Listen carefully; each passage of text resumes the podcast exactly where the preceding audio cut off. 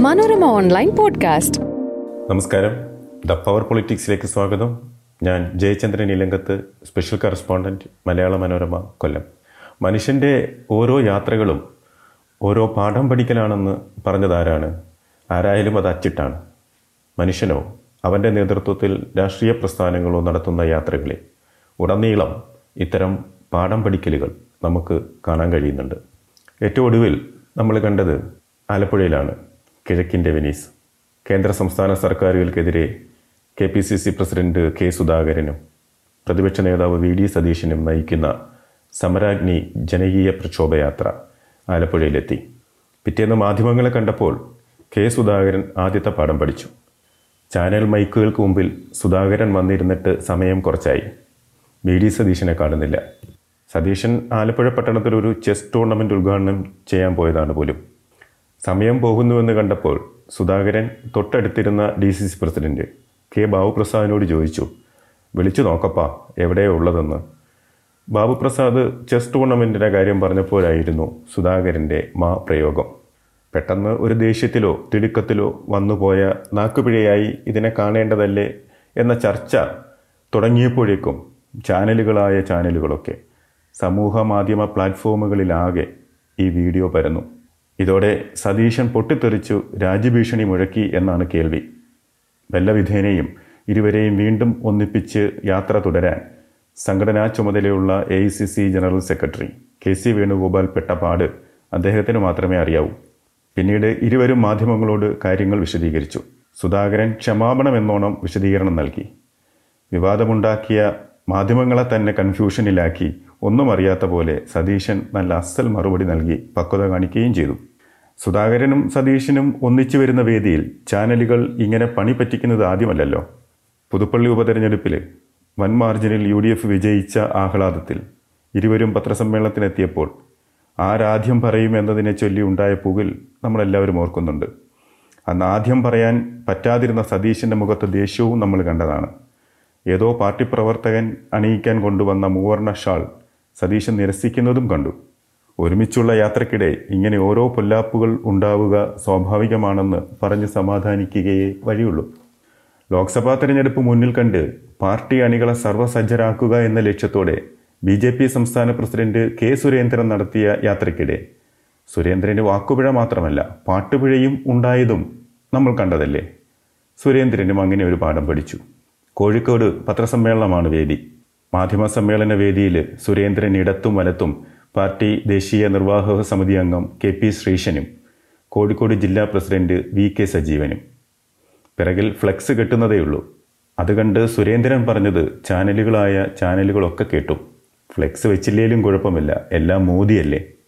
എല്ലാ ബോർഡിലും ഫ്ലെക്സിലും മോദിയുടെ പടം മാത്രം എന്ന സങ്കടത്തിൽ സുരേന്ദ്രൻ പറഞ്ഞതാണോ എന്നറിയില്ല.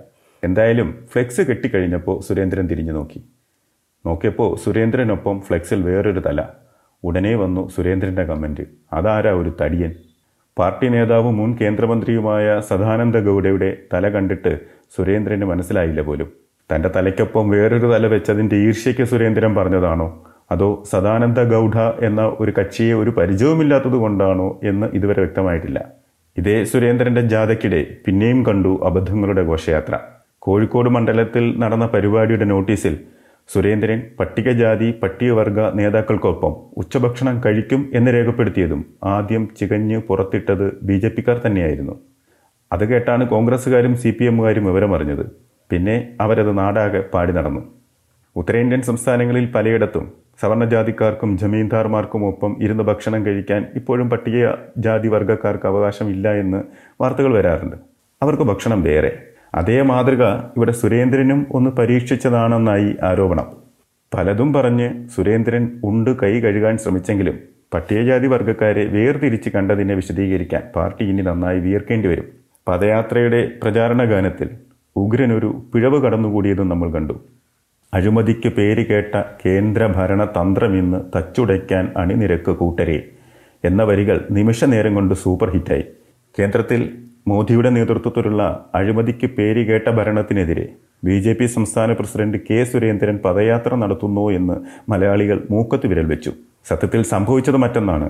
രണ്ടായിരത്തി പതിമൂന്നിലോ മറ്റോ തെരഞ്ഞെടുപ്പിനായി തയ്യാറാക്കിയ പാട്ടിലെ ചില വരികൾ രണ്ടായിരത്തി ഇരുപത്തിനാലിലേക്ക് കോപ്പിയടിച്ചപ്പോൾ ഉണ്ടായ ചെറിയൊരു കയ്യബദ്ധം. എന്തായാലും വിഭാഗീയമായ ചേരുതിരിവിന് കുറവൊന്നുമില്ലാത്ത പാർട്ടിയാണ് കേരളത്തിലെ ബി ഇനി സുരേന്ദ്രനെയും സംഘത്തെയും ഒന്ന് കൊച്ചാക്കി കാണിക്കാൻ പാർട്ടിയിലെ ആരോ മനഃപൂർവം ഒപ്പിച്ച പണിയാണോ എന്നും അന്വേഷണം നടക്കുന്നുണ്ട് പോലും. സുരേന്ദ്രന്റെ ജാതിയുടെ പാട്ടിൽ അഴിമതിക്ക് പേരുകേട്ട കേന്ദ്രഭരണം എന്ന വരികൾ കേട്ടപ്പോൾ പണ്ട് രണ്ട് പതിറ്റാണ്ടിലേറെ മുമ്പ് രണ്ടായിരത്തി ഒന്നിൽ അന്നത്തെ ബി ജെ പി സംസ്ഥാന പ്രസിഡന്റ് സി കെ പത്മനാഭൻ വടക്ക് നിന്ന് തെക്കോട്ട് നടത്തിയ പരിവർത്തന യാത്രയാണ് ഓർമ്മ വരുന്നത്. നല്ല ജോറായി യാത്ര കടന്നു വരുമ്പോഴാണ് പാർട്ടിയുടെ അന്നത്തെ ദേശീയ പ്രസിഡന്റ് ബംഗാരു ലക്ഷ്മൺ കൈക്കൂലി വാങ്ങുന്നതായി തെഹൽക്കയുടെ ഒളിക്യാമറയിൽപ്പെട്ടത്. ഇതോടെ പരിവർത്തന യാത്ര പെട്ടു. ഏതാണ്ട് കൊല്ലം ജില്ലയിൽ എത്തിയപ്പോഴായിരുന്നു ഇത്. പിന്നീട് തലസ്ഥാനം വരെ യാത്ര കൊണ്ടെത്തിക്കാൻ സി കെ പത്മനാഭൻ പെട്ട പാട് അദ്ദേഹത്തിന് മാത്രം അറിയാം ഒപ്പമുള്ള വി ഡി സതീശിനെ മാ എന്ന് സുധാകരനും തന്റെ ചിത്രത്തിനൊപ്പം കണ്ടയാളെ തടിയനെന്നും കേന്ദ്രഭരണത്തെ അഴിമതിക്ക് പേരുകേട്ട ഭരണമെന്നുമൊക്കെ സുരേന്ദ്രനും ഒപ്പമുള്ളവരും അറിഞ്ഞോ അറിയാതെയോ വിശേഷിപ്പിക്കുമ്പോൾ സി പി എമ്മിനും ആഹ്ലാദിക്കാൻ വലിയ വകയൊന്നുമില്ല. അവരുടെ ഉന്നതരായ നേതാക്കൾ വരെ എത്രയോ നേതാക്കൾ എത്രയോ നികൃഷ്ടമായ വാക്കുകൾ ഉപയോഗിച്ച് വിശേഷിപ്പിച്ചിരിക്കുന്നു. പലപ്പോഴും അത് വല്ലാത്ത ക്രൂരവുമായി പോയിട്ടുണ്ടെന്ന് ചരിത്രം നോക്കിയാൽ നമുക്ക് മനസ്സിലാവും. ഏറ്റവും നിന്ദ്യമായ വാക്കുകൾ കൊണ്ടുള്ള ആക്രമണം നേരിടേണ്ടി വന്നിട്ടുള്ളത് ജീവൻ ഇന്നും തുടിക്കുന്ന സാക്ഷാൽ വി എസ് അച്യുതാനന്ദനാണ്.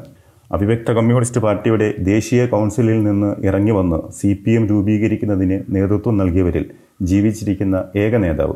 ഇന്നത്തെ മുഖ്യമന്ത്രി അന്നത്തെ പാർട്ടി സംസ്ഥാന സെക്രട്ടറി പിണറായി വിജയൻ രണ്ടായിരത്തി ഒൻപതിൽ നടത്തിയ നവകേരള മാർച്ചിന്റെ സമാപന വേദിയിൽ വി എസിനെ ഇരുത്തി പിണറായി നടത്തിയ വിഖ്യാതമായ ബക്കറ്റിലെ വെള്ളം പ്രസംഗം പാർട്ടിയുടെ വിഭാഗീയതയുടെ വലിയ ചരിത്രം കൂടിയാണല്ലോ.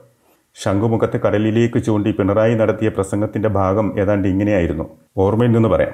കടൽ കാണാനെത്തിയ കുട്ടി തിരെ ആർ തലയ്ക്കുന്നത് കണ്ട് അത്ഭുതവും ആവേശവും മൂലം ബക്കറ്റിൽ കടൽ വെള്ളം കോരിയെടുത്തു. പക്ഷേ ബക്കറ്റിൽ തിരയില്ല. കുട്ടിക്ക് പ്രയാസമായി കുട്ടി കരച്ചിലായി. കുട്ടി ചോദിച്ചു എന്താണ് വെള്ളമേ നീ തിരയടിക്കാത്തത്? അപ്പോൾ വെള്ളം പറഞ്ഞു ഞാൻ സമുദ്രത്തിന്റെ മാർത്തട്ടിനോട് ചേർന്ന് നിൽക്കുമ്പോഴേ തിരയാകൂ. അപ്പോൾ മാത്രമേ ശക്തി ഉണ്ടാകൂ. പ്രസ്ഥാനത്തിന്റെ മാർത്തട്ടിനോട് ചേർന്ന് നിൽക്കുമ്പോഴേ ഏത് നേതാവിനും ശക്തി ഉണ്ടാകൂ എന്നുകൂടി പിണറായി പറഞ്ഞപ്പോൾ ഒന്ന് അമർന്നിരുന്നതല്ലാതെ വി എസിന്റെ മുഖത്ത് ഒരു ഭാവഭേദവും അന്ന് കണ്ടതായി ഓർക്കുന്നില്ല. ഇതേ വി എസിനെതിരെ പാർട്ടിക്കകത്തും പുറത്തും വേറെയും എത്രയോ കടുത്ത പ്രയോഗങ്ങൾ നടന്നിട്ടുണ്ട്. വി എസിനെ കുങ്കുമം ചുമക്കുന്ന കഴുത എന്നുപമിച്ച നേതാവ് ഇന്ന് പാർട്ടി സംസ്ഥാന കമ്മിറ്റിയിലുണ്ട്. വി എസിന് ക്യാപിറ്റൽ പണിഷ്മെന്റ് തന്നെ നൽകണമെന്ന് വിധിച്ച നേതാവ് ഇന്ന് സെക്രട്ടേറിയറ്റിലുണ്ട്. വി എസിന് അർഹതപ്പെട്ടത് കൊറിയൻ ശിക്ഷാരീതിയാണെന്ന് അത് പറയാൻ നിയോഗിക്കപ്പെട്ട പാർട്ടിയുടെ പുതിയ തലമുറയിൽപ്പെട്ടയാളുടെ മുഖത്തു നോക്കി ഒന്നും മിണ്ടാതെ സമ്മേളനം വിട്ടിറങ്ങി ആലപ്പുഴ പുന്നപ്രയിലെ വേലിക്കകത്ത് വീട്ടിലേക്ക് പോയ വി എസിനെയും കേരളം കണ്ടിട്ടുണ്ട്. ജീവനോടെ വേട്ടനായികൾക്ക് മുന്നിലേക്ക് എറിഞ്ഞു കൊടുക്കുന്ന കൊറിയൻ ശിക്ഷാരീതി ഓർത്ത് നടുങ്ങിയവരും ഇന്ന് ഈ പാർട്ടിക്കുള്ളിലുണ്ട്. പാർട്ടിയുടെ ഒരു സംസ്ഥാന കമ്മിറ്റി യോഗത്തിൽ പണ്ട് വി എസ് അച്യുതാനന്ദന്റെ അനുയായിയായിരുന്ന ആൾ പിന്നീട് മറുകണ്ഠം ചാടിയ നേതാവ്. വി എസിന്റെ മുഖത്തു നോക്കി ചൊല്ലിയ കാവ്യ ശകലത്തെ വണ്ടേ നീ തുലയുന്നു എന്ന ഭീകരമായ പ്രയോഗത്തിൽ വാക്കുകളിൽ ചുരുക്കി പറയാം. മഹാകവി കുമാരനാശാന്റെ പ്രരോധനം എന്ന കണ്ഠകാവ്യത്തിലെ വരികളാണ് മുൻ മന്ത്രി കൂടിയായ ഈ നേതാവ് വി എസിനെതിരെ പ്രയോഗിച്ചത്. ആ വരികളൊന്ന് കേട്ട് നോക്കൂ. പണ്ടേയുണ്ട് മനുഷ്യന് ഗുണ പുരോഭാഗിത്ത മധുർഗുണം. കണ്ടേറുന്ന വിവേകശക്തി അതിനെ കൊന്നില്ല ഇന്നേ വരാ. മിണ്ടേണ്ട കഥ ഹന്ത. ഇന്നത് വെറും മൂർഖത്വമോ മോഹമോ. വണ്ടേ നീ തുലയുന്നു വീണ ഈ വിളക്കും നീ കെടുക്കുന്നതേ. വണ്ടേ നീയോ തുലയാൻ പോകുന്നു ഈ വിളക്കു കൂടി നീ കെടുത്തിക്കളയുന്നത് എന്തിനെ? കേൾക്കുമ്പോൾ തന്നെ കാതു പൊത്തേണ്ടത്ര അർത്ഥമുള്ള വരികളുടെ സാഹചര്യവും സാരാംശവും ഓർക്കുമ്പോൾ ആദ്യം ഈ പറഞ്ഞ നാക്കുപിഴകളൊന്നുമല്ല എന്ന് തോന്നും. അല്പം കടന്നുപോയ വാക്കുകളെക്കുറിച്ചും നാക്കുപിഴയെക്കുറിച്ചുമുള്ള ചർച്ചയിൽ ആരും അത്ര നെകളിക്കേണ്ട എന്നർത്ഥം. അടുത്ത ആഴ്ച കാണും വരെ നമസ്കാരം. Manorama online podcast.